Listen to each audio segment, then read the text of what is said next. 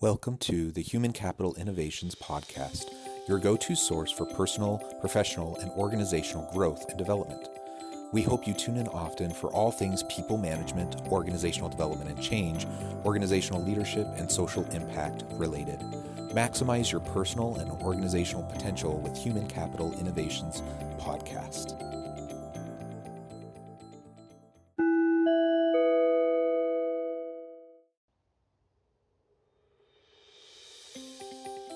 Welcome to the Human Capital Innovations Podcast.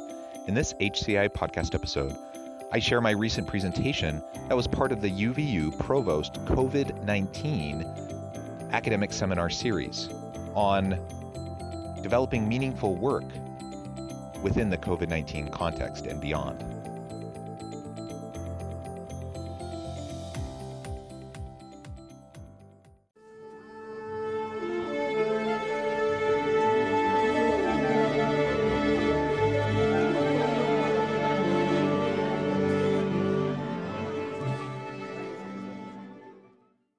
Welcome back to the Human Capital Innovations Podcast.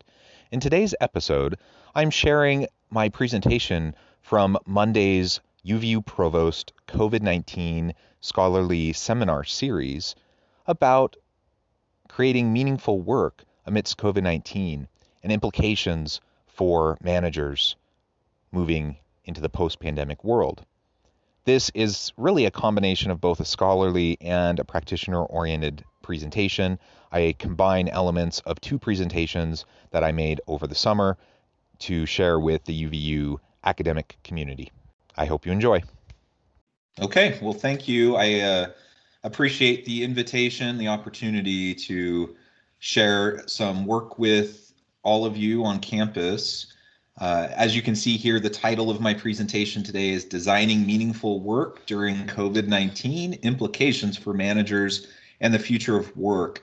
Um, and so when the call for possible presentations for the seminar series went out, um, I immediately thought that this would be a good one to share with the campus community. It's actually a combination of two different presentations that I did over the summer uh, for the International Society for Quality of Life Studies. Uh, they're celebrating their 25th uh, anniversary this year, and they they do practitioner oriented webinars. So I did one version of this presentation that was for managers and leaders, and then they have uh, an annual conference like most academic societies do. Um, because of COVID, their conference went completely remote, and so I had the opportunity. Uh, I think it was in August to share the more um, scholarly side of the research and going a little bit more into depth on that. So what I plan to present today is basically a combination of of those two elements, and uh,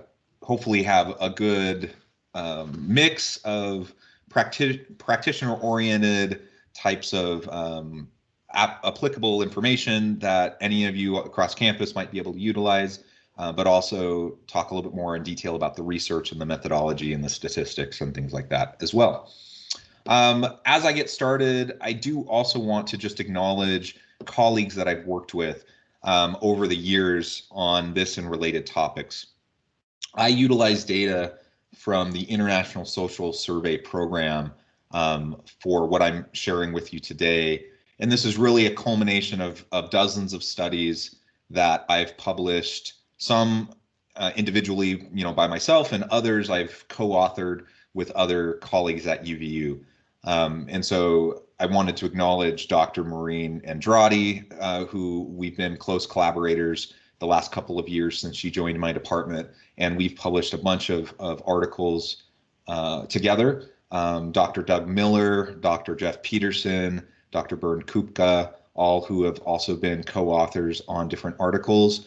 And currently, we have a, a, a new um, focus looking at this topic, but specifically with uh, comparative international uh, look at gender differences in the workplace and implications for uh, female workers. And my wife, Jackie Westover, is is working on that uh, project with me, as well as uh, Angela Schill in my department. Um, and over the years, for the last decade, you know, as, as I've been working on all of these related projects, I've had lots and lots of students who have worked with me, uh, probably too many to to specifically mention. Um, some grad assistants, um, lots of undergrad um, students who have worked on various projects and and gone with me to present at conferences and publish articles and such. So, anyways, I, I need to give my uh, my acknowledgement to to all of the efforts and and contributions that all of these other individuals have made um, that will be represented in in what I'm sharing with you today. All right, let me move on in my slides. Uh, this is, there's a lot of text on this slide. I'm not actually going to read all of this, um, but I will just mention that I put a PDF of my slide deck in the the files in Teams. So if you want to get into my um, slide deck uh, and and read through this, you know, kind of in-depth agenda slide, um, an overview slide, uh, feel free to do that. But at the bottom, you can see, you know, what I plan to focus on, um, an overview of COVID-19 impact on work and economies, two technological innovations influencing shifting working conditions, the uh, COVID-19 accelerating the shift to a new normal in the workplace and the future of work in the post-pandemic world, and then finally policy questions and implications related to economic and employee well-being. That is what I'll try to hit on in the next little bit, and I'll also try to leave some time for Q&A at the end. Um, but don't don't uh, hesitate to um, chime in if if any of you would like to ask questions along the way. I am more than happy to field questions throughout as well. All right, to to lay the groundwork for this a little bit, I just wanted to give a little bit of a contextual overview to my my main theoretical perspective. Um, I am an HR professor. I teach in the organizational leadership department. Uh, I am a believer in the value of human capital and perhaps uh, human capital as even the, the most valuable uh, asset that an organization has at its disposal as it's trying to carry out its mission and provide value in the marketplace.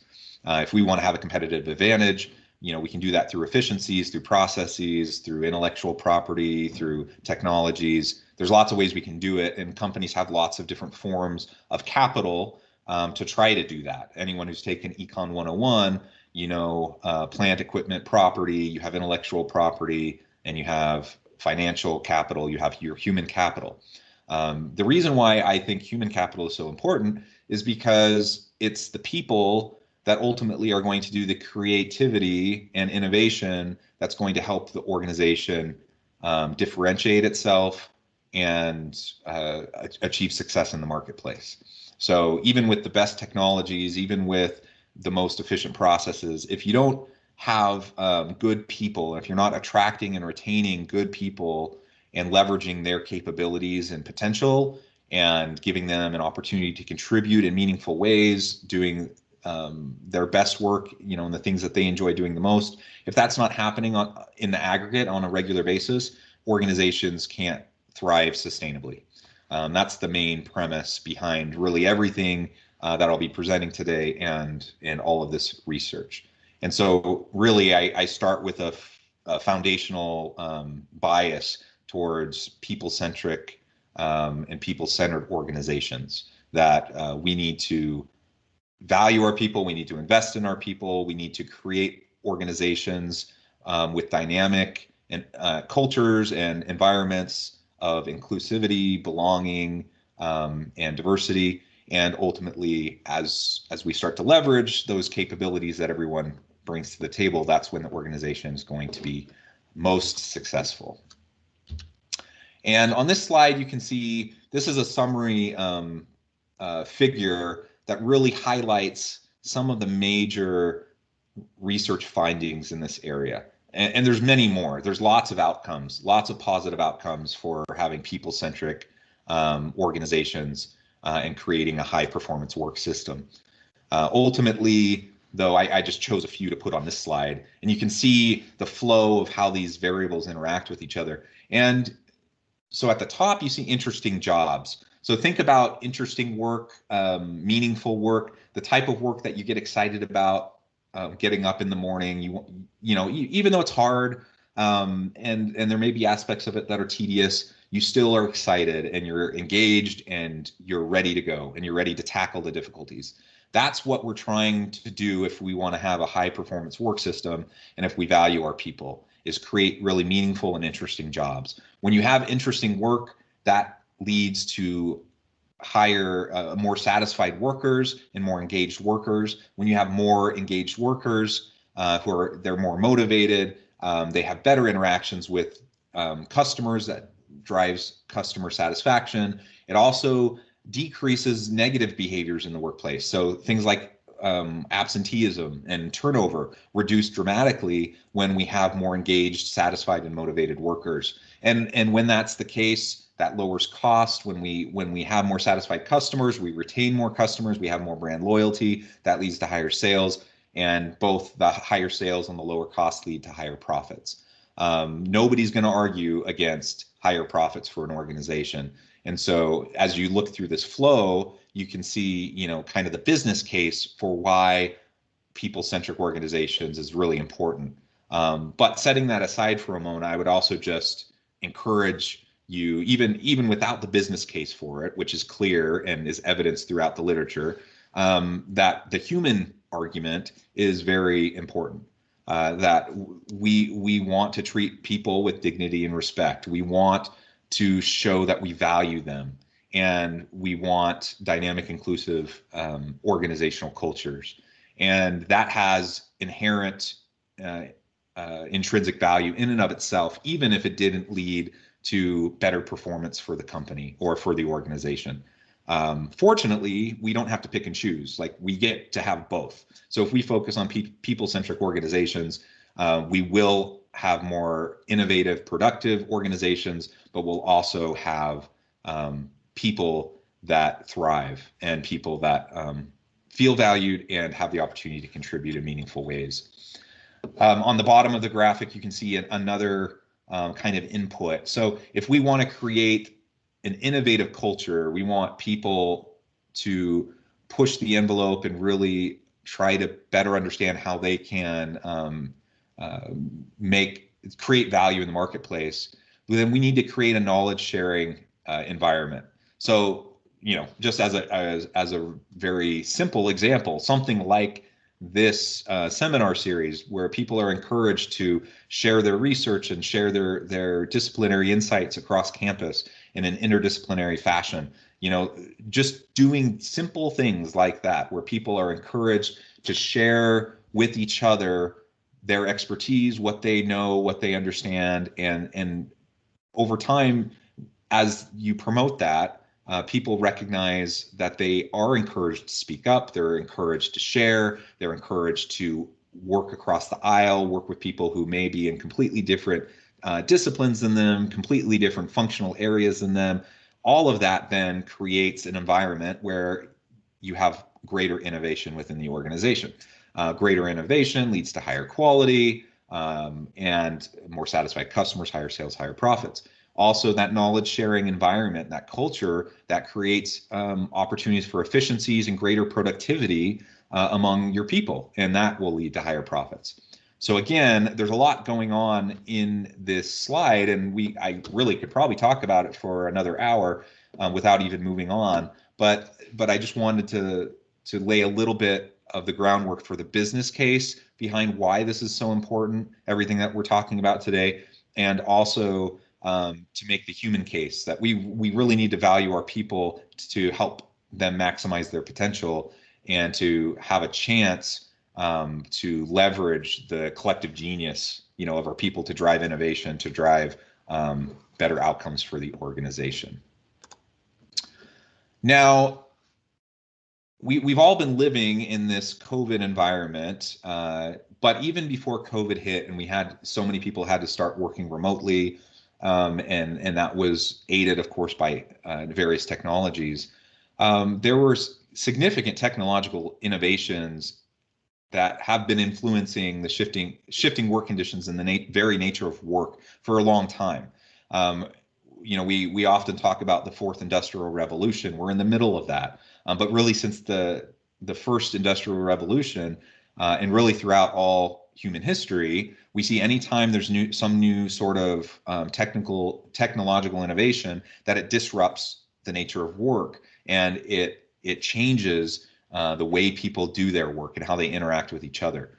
Uh, what we've seen in just the last decade, due to um, higher, uh, lower cost for computer memory and exponentially increasing um, capacity, computing capacity, that the technological shifts and innovations have been even more extreme. And so there's just a laundry list of disruptive technologies that have come into the world um, just in the last decade or two that are going to fundamentally change over time. They're going to fundamentally change what it looks like to be an employee, what it looks like to work with an organization, and what it means to to do meaningful work. Um, some examples. I mean, I'm sure you you've talked and thought a lot about things like um, artificial intelligence and machine learning, b- blockchain, uh, pharmacogenetics, um, driving vehicles, uh, robotics. I mean, there's just so many things. The list goes on and on and on. All of these disruptive technologies that ultimately uh, are going to replace a lot of the more routinized types of tasks that we do as part of our job. And they it also highlights though the types of work that will be very difficult to replace. So so you know as I think about my job as a professor um, and what my job looks like today versus what it looked like when I started 11 years ago versus what it might look like in another 10 years, I suspect there will continue. It's already shifted a lot, and I expect it'll continue to shift quite dramatically. And uh, so I need to learn like what types of behaviors, what types of um, value do I add to the organization um, in order to set myself apart so that I'm still employable, right? And we all need to think about that question uh, because what we've done in the past won't necessarily translate to what needs to be done in the future.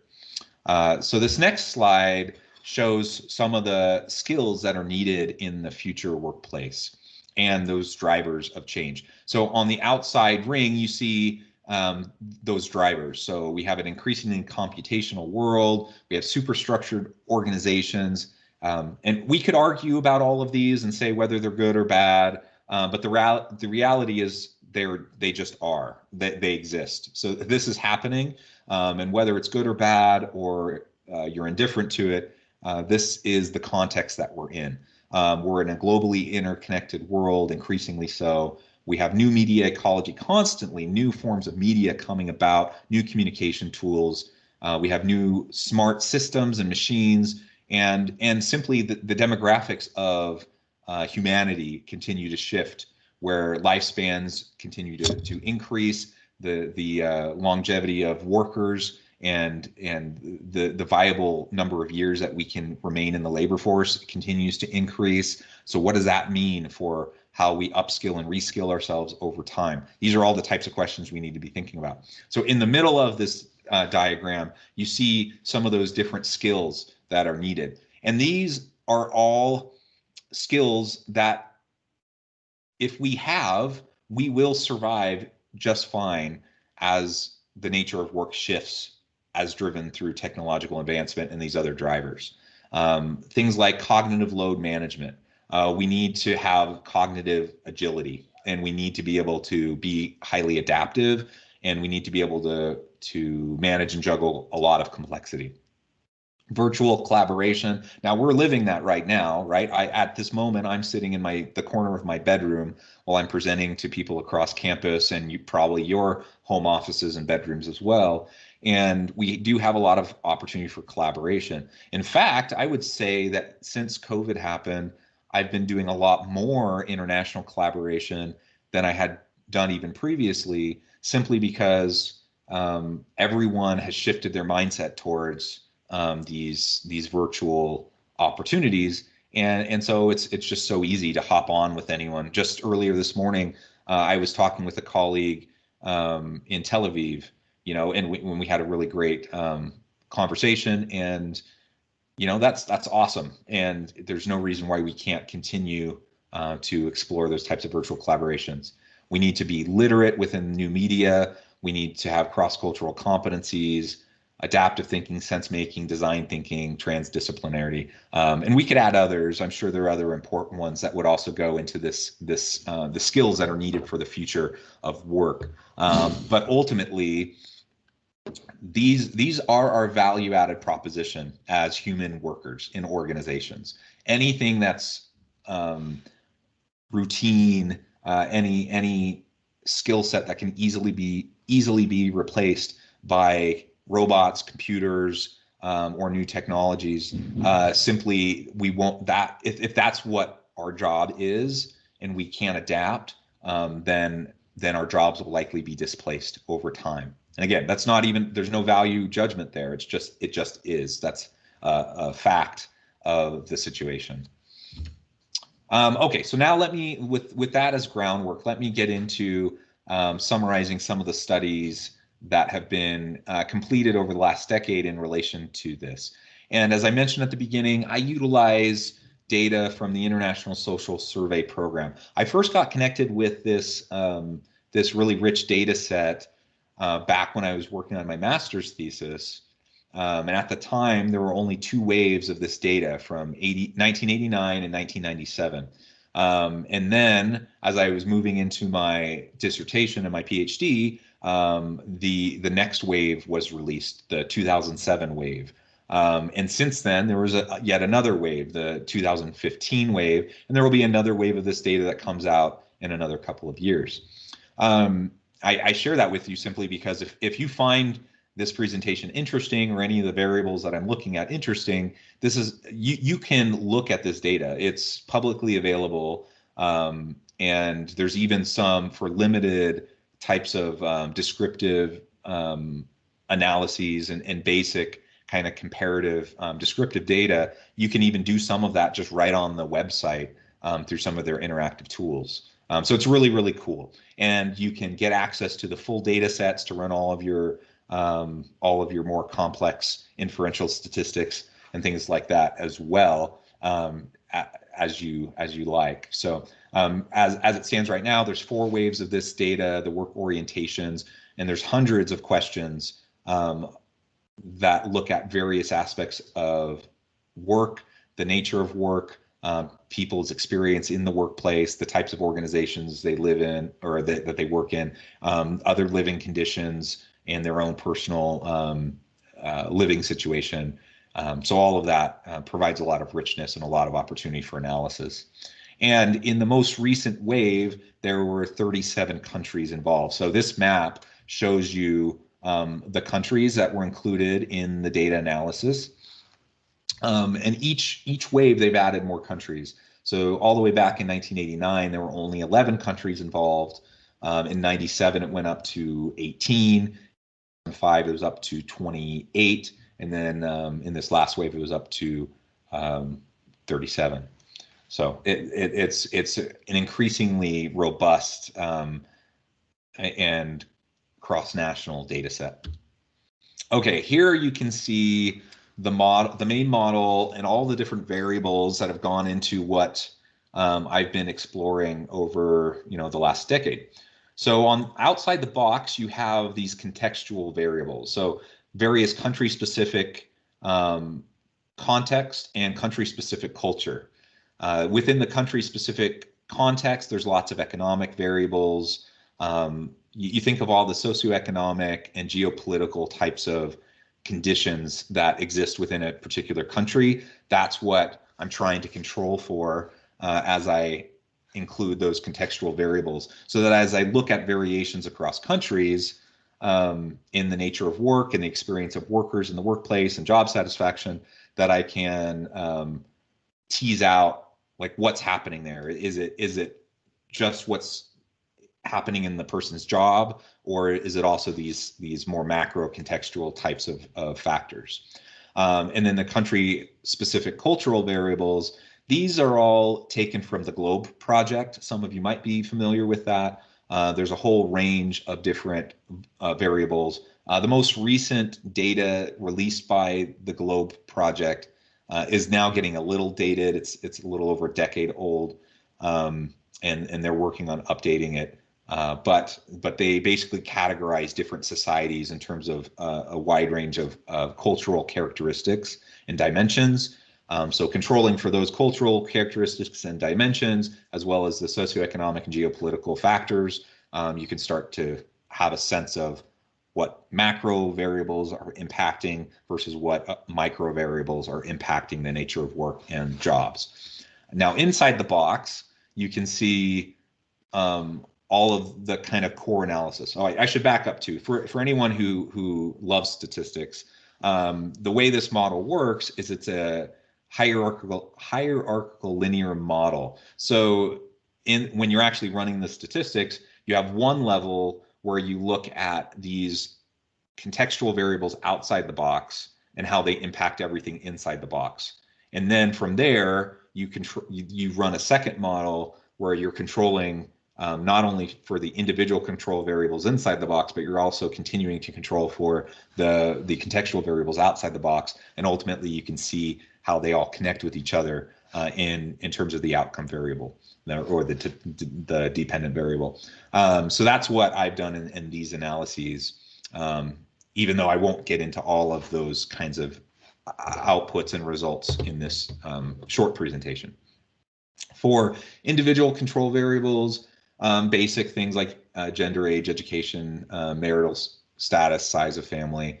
Um, there are other variables that would be really great to include, um, but as in any situation when you're dealing with secondary data, um, you know, you're you're limited to the variables that are there, right? Um, so there are other things I would love to include, um, but but for the variables that are uh, included across all 37 countries, um, these are the the individual and family control variables. And then for organizational and job characteristics uh, control variables, work hours, job classification, um, code.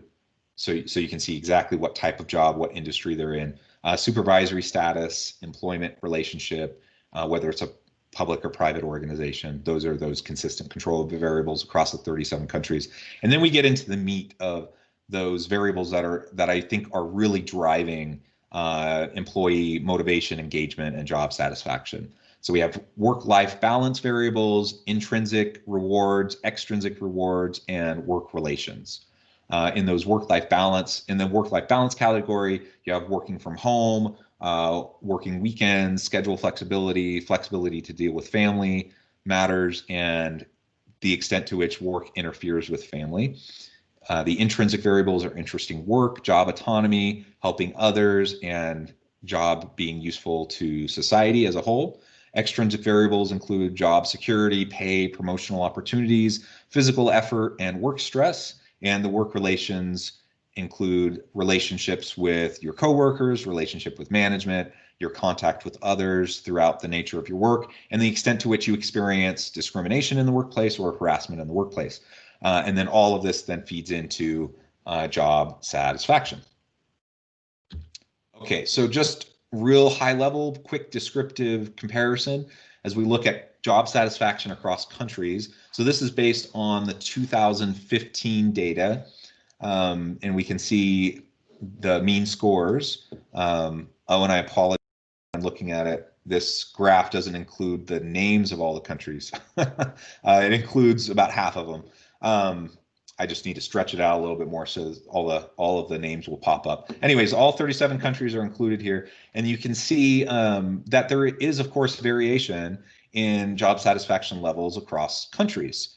And you have some countries uh, that are particularly high. This uh, 5.8, I believe, is um, uh, one of the Nordic countries. Over here, you can see uh, Denmark, uh, 5.5. That's one of the higher ones. Um, and uh, Venezuela all the way at the end at 5.9, and this is on a seven points uh, Likert scale.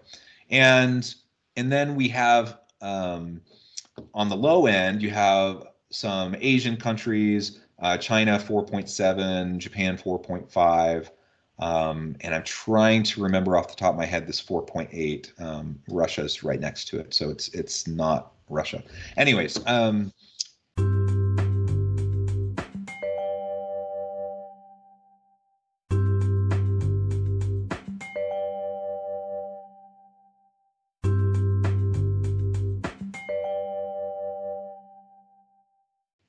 there's a lot of variation. So then the question emerges, well, why? Why is there all this variation in job satisfaction?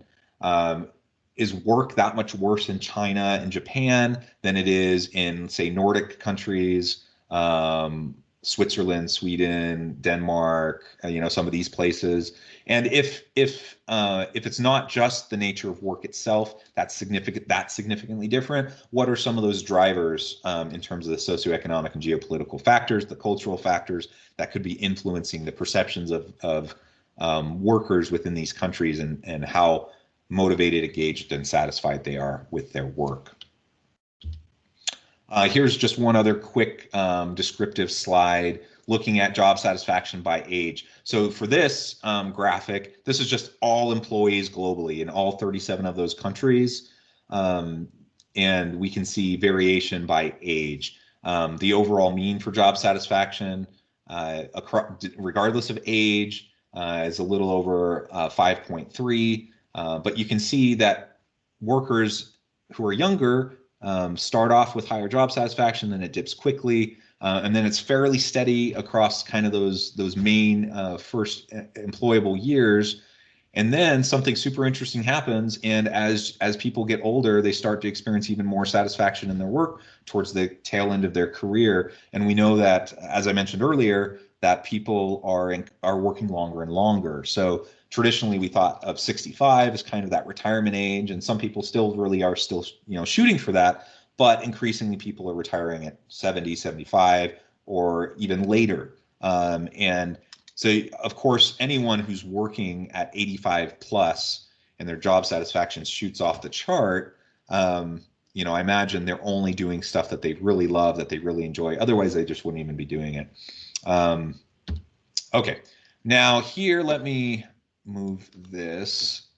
Here you can see the main um, regression results just in building that main model. So, so what I did, and anyone who you know who, who does a lot of statistics, this is just a basic um, ordinary least squared regression, and I started with all these control variables. Um, this is all the stuff that's inside the, that box, that model that I showed you earlier. And so you run um, all the base model controls, and you do each chunk of variables separately as you build the model and try to figure out what the best possible model is overall.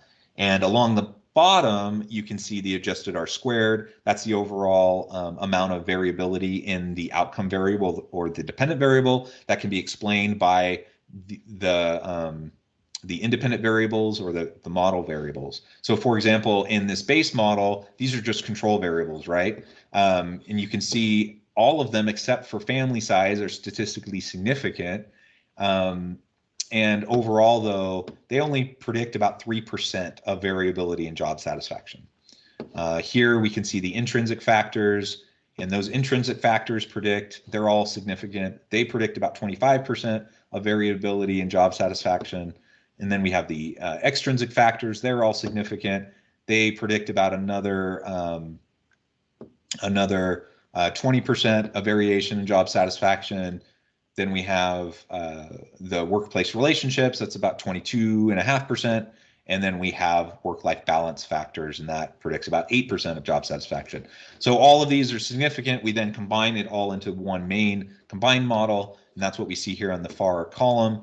Uh, and when all of these variables are inputted in the regression together, uh, and so then we're simultaneously controlling for each and every other variable within the model as well, the collective um, uh, predictability of the model for all employees and all job types and all types of organizations across all countries is about 43%. So this model predicts about 43% of the variation in job satisfaction for employees globally.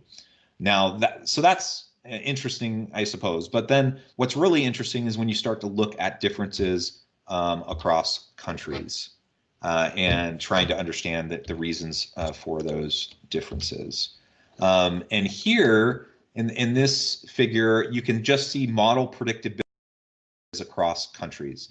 So my last um, graph where I didn't have all the countries listed, um, they're all here. So you can see them on this one.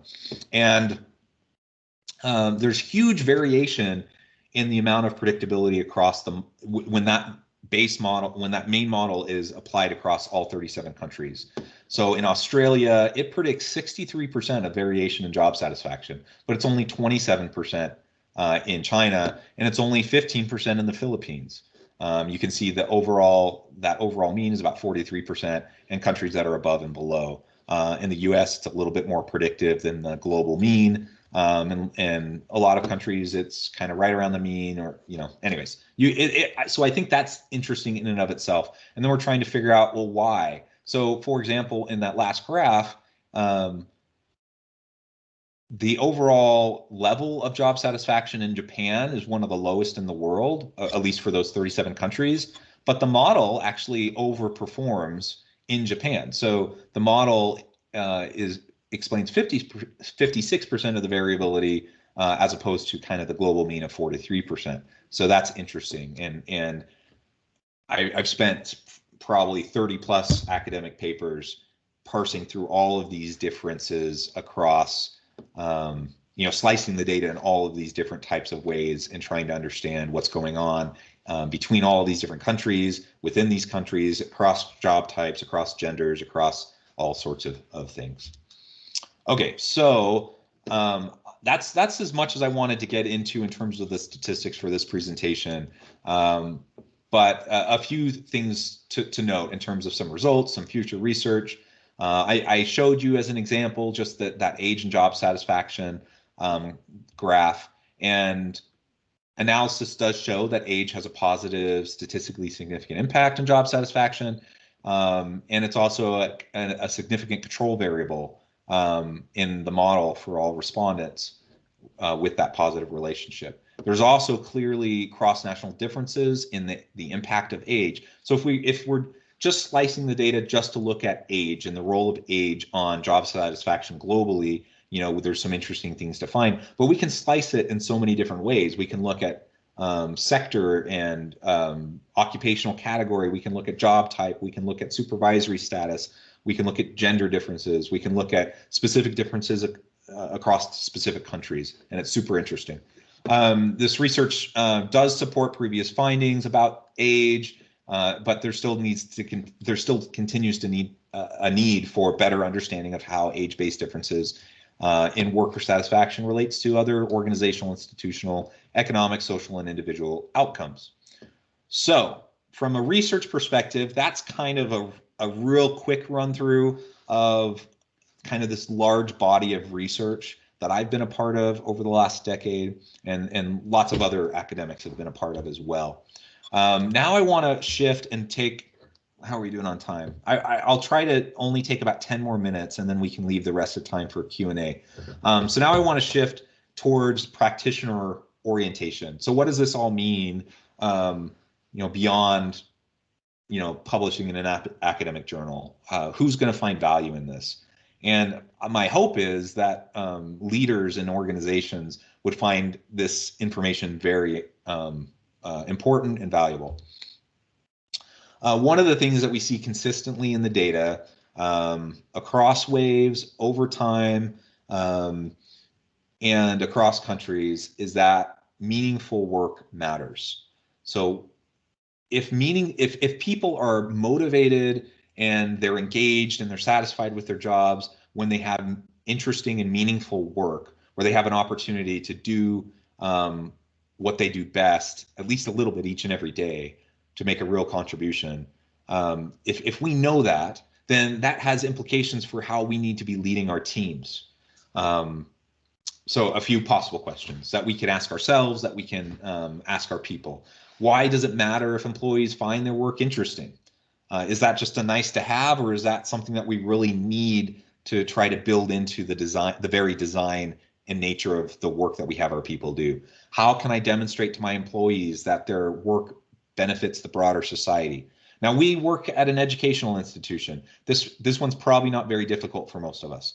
Um, as a as an academic, um, I can see the value in how I benefit society by interacting with my students and preparing them for their future careers and to be um, productive citizens and active citizens in their communities to better the world around them. That has real meaning that has real value. Uh, I also have a lot of interest in my work just because, you know, as academics, we get to do a lot of different things, right? We get to dabble in a bunch of different things. We get to explore our interests. We get to focus on those things that are most um, important to us. And uh, that's actually quite a unique facet of the work that we do. And not everyone's as fortunate um, to have that amount of flexibility in, in how they design their own work experience. Um, but that makes for interesting work. Um, how do my employees feel about their work? Uh, do they find, you know, I, I might try to design a work environment and jobs that I think are interesting and meaningful, but how does that translate over to what my people actually think and what's salient drivers to them? All the data that I was just showing you was super macro level. You can drill down into really individual level types of outcomes, but even then, ultimately, it's one thing to talk about the data in a statistical model. It's a totally different thing altogether to go into a team of people. Say I'm a manager and I have five people that report to me or something, um, and actually knowing them, knowing their salient factors, knowing what motivates them, and all sorts of things influence that. Life stage influences that. Um, family dynamics and what's going on at home influence, influences that. So there's just so many different things, and ultimately we need to know our people, and or if we hope to um, to create meaningful work. And how can I better design the jobs of my team so the work they do is more meaningful? Um, and and frankly, there's a lot of things that you can do that are low cost or no cost to increase meaning and purpose in the work that people do. Uh, so it's it's I'm not talking about like hiring a you know high price consultant um, th- there may be a, a, time and a place for that, um, or some some new program. It doesn't necessarily have to be anything complex, uh, but there's a lot that you can do that's low cost or no cost that can start to make an immediate impact. Uh, another important area is job autonomy. Um, people want to have the opportunity to make decisions about how they perform their job right? And that's actually one of the things I value the most about my job currently is that I have so much autonomy. Um, and you know, I'm I'm a I, I'm someone who likes to be productive and and I don't want to spin my wheels or waste my time on things. And so job autonomy is awesome because that means I get to design my experience at work each and every day as long as I'm productive and as long as I get stuff done. And and as leaders providing more opportunity for job autonomy needs means we have to let go of some control. We need to trust in our people um, and we need to empower them to do their best work. And when we can do that um, and they can learn how to exercise uh, uh, appropriately their own job autonomy then things can really thrive within organizations uh, we could go on and on um, in terms of some of those uh, work-life balance factors, uh, working from home and scheduling flexibility have been big determinants of engagement, motivation, and job satisfaction for employees. And it's it, you know one of those those biggest factors in terms of attracting and retaining good people within an organization consistently over time. And that certainly has played out in my data analysis in this international sample. I think this is particularly relevant though as we again as we continue to to move into the future of work and as we see an acceleration into that future based on this covid dynamic that we're all a part of um, i i've worked remotely before but it hasn't been until covid happened that that became my predominant mode of work um, and my wife also works from home uh, my kids are all doing online school right we're all navigating um, all of this virtual work and working from home. With that comes scheduling flexibility if the employer will allow for it. So then it doesn't really matter when I'm doing my work. Um, you know, I'm not always the greatest sleeper. And so if I'm up at like four in the morning and I know I'm there's no chance of me getting back to sleep, you know, I can get up and work and I don't need to wait until eight o'clock.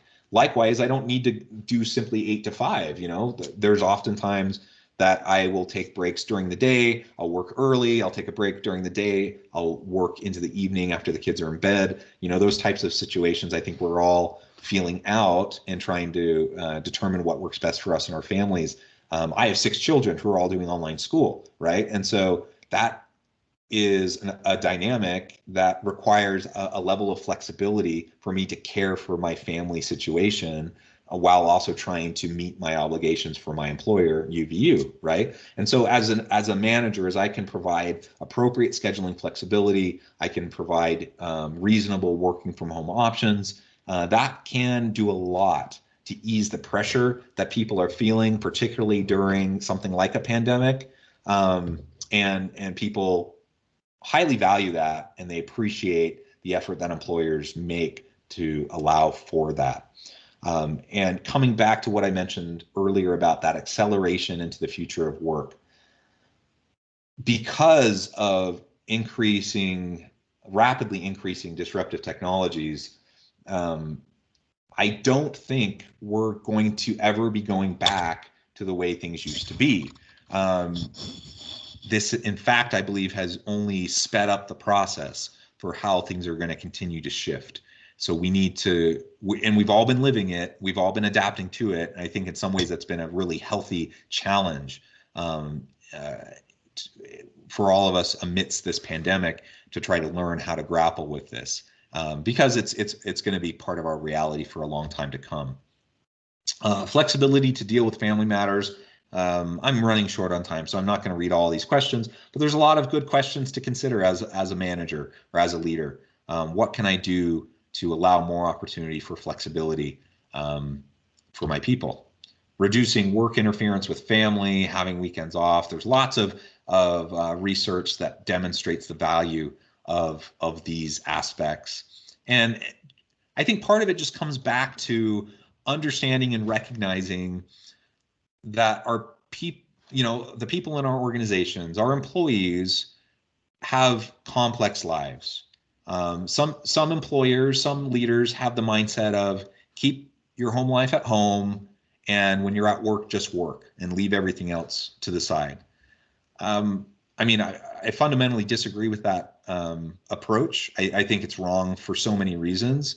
Um, if for nothing else, it just simply is not realistic. Uh, th- there's just no possible way that people who you know say you're caring for uh, an elderly parent who is immunocompromised right now during covid and you're trying to figure out how do you them and helping your kids with online school and doing your work um, if your employer is expecting you to just somehow compartmentalize and that that's not going to impact your productivity at work and your ability to contribute and innovate and all of that uh, I, I, they're just fooling themselves, uh, plain and simple. And the research bears that out. Uh, that's not just my opinion. the, there's so much research to to demonstrate that. And so we need. It's it's just the reality that that we are living in, and that means we need to find ways to show more empathy to our people. We need to find ways to um, be more supportive of them and ultimately give them the flexibility that they need so that they can juggle everything that they're doing. And then that can, again, as I mentioned earlier, that can lead to um, greater organizational commitment, greater levels of trust. People in organizations that have this kind of a dynamic uh, that I've been describing, th- they are so much more loyal. They're willing to put up with more. They're willing to do more um, and they're re- willing to stick around even when things are really rough. Um, and they're willing to weather storms because they know that their boss has their back. Um, and in, in conversely, people know when their boss doesn't have their back, and they know when they're looking for reasons to get rid of them. They know when um, they know when their their employer doesn't trust them or you know and that certainly that manifests it, itself in, in, various micromanaging behaviors um, there's just so so much here to think about, and unfortunately, I don't have uh, enough time to go into as much depth um, as as I would hope. Um, but I, that gives you a taste, at least. And if you're interested in finding out more about any of this, uh, feel free to reach out to me. Uh, there's lots of studies that I've published along these topics um, that that give more specific detail. And uh, the bottom line is there is a lot that we can do to enhance the experience of our people, um, both in regular kind of times as well as in the current COVID environment. And as we come out of COVID, whenever that is, whether it's you know another six months, another year, however long, um, our people will remember. They'll remember how we treated them during this time, and they'll they'll uh, remember as more and more organizations will have um, ongoing virtual work arrangements.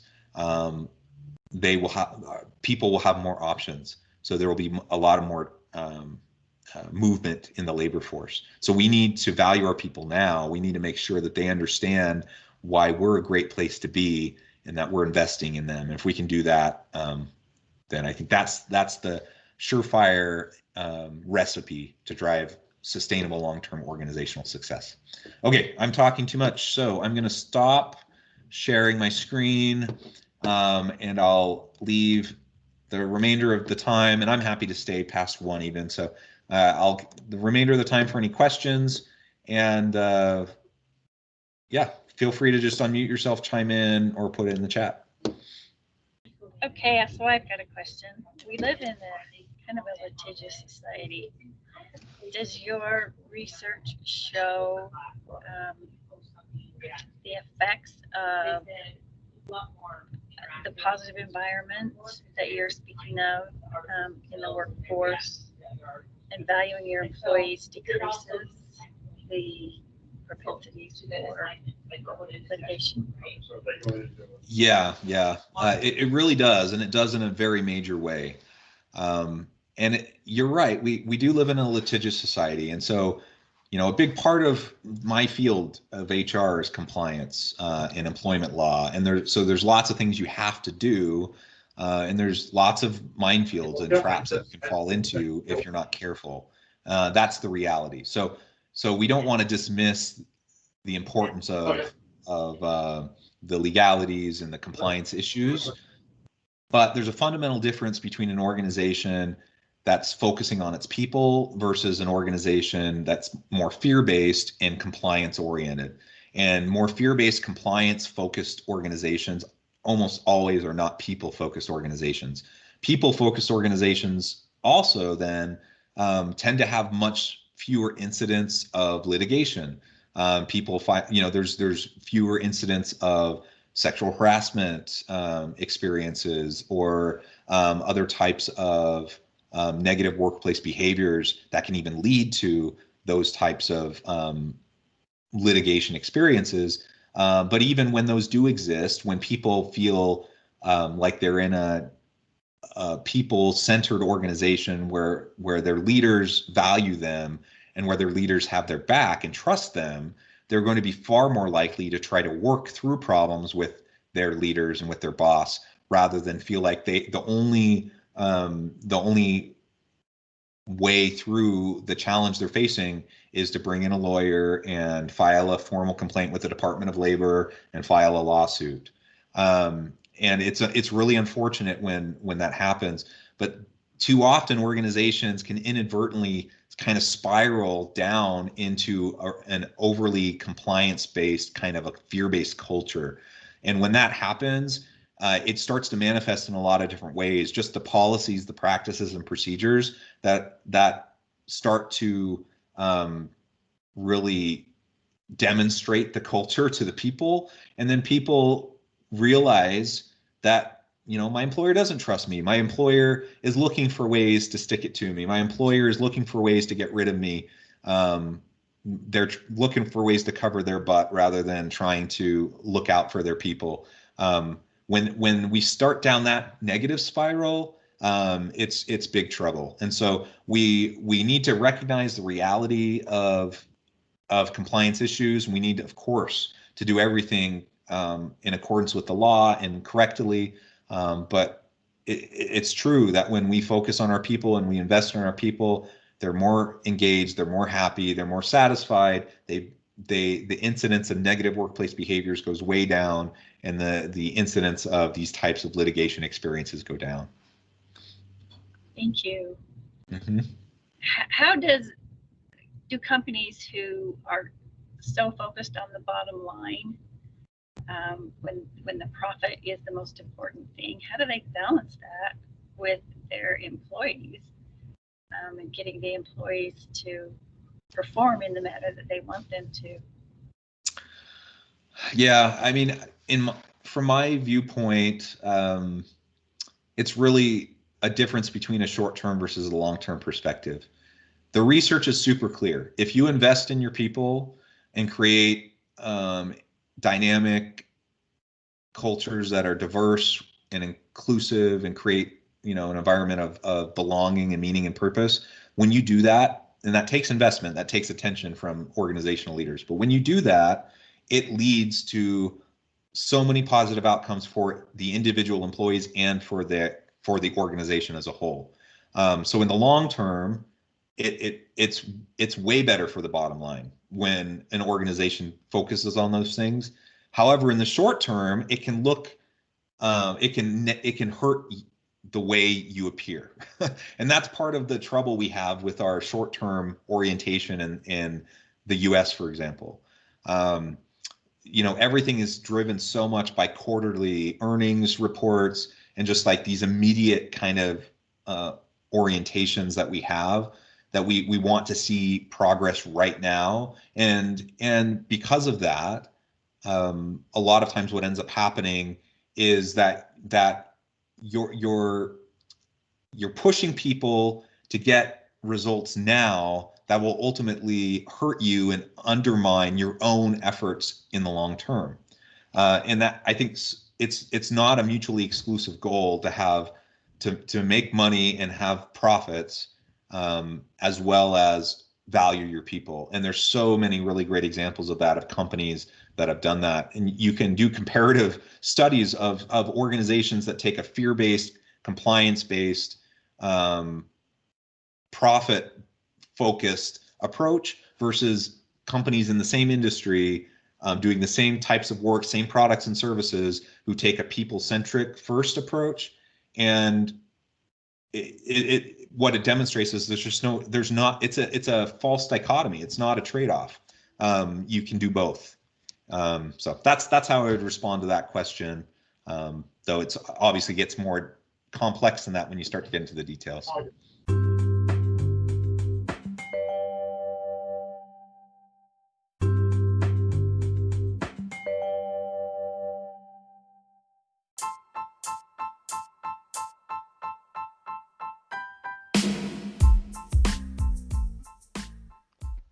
Excited about the launch of HCI's new magazine, Human Capital Leadership.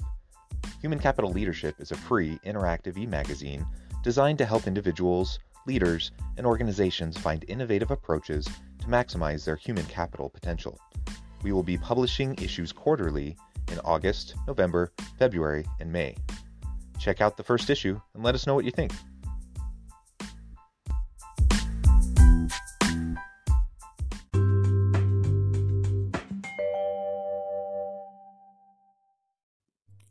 Thanks again for joining us for this episode of the Human Capital Innovations Podcast. I hope you stay healthy and safe and that you have a great week.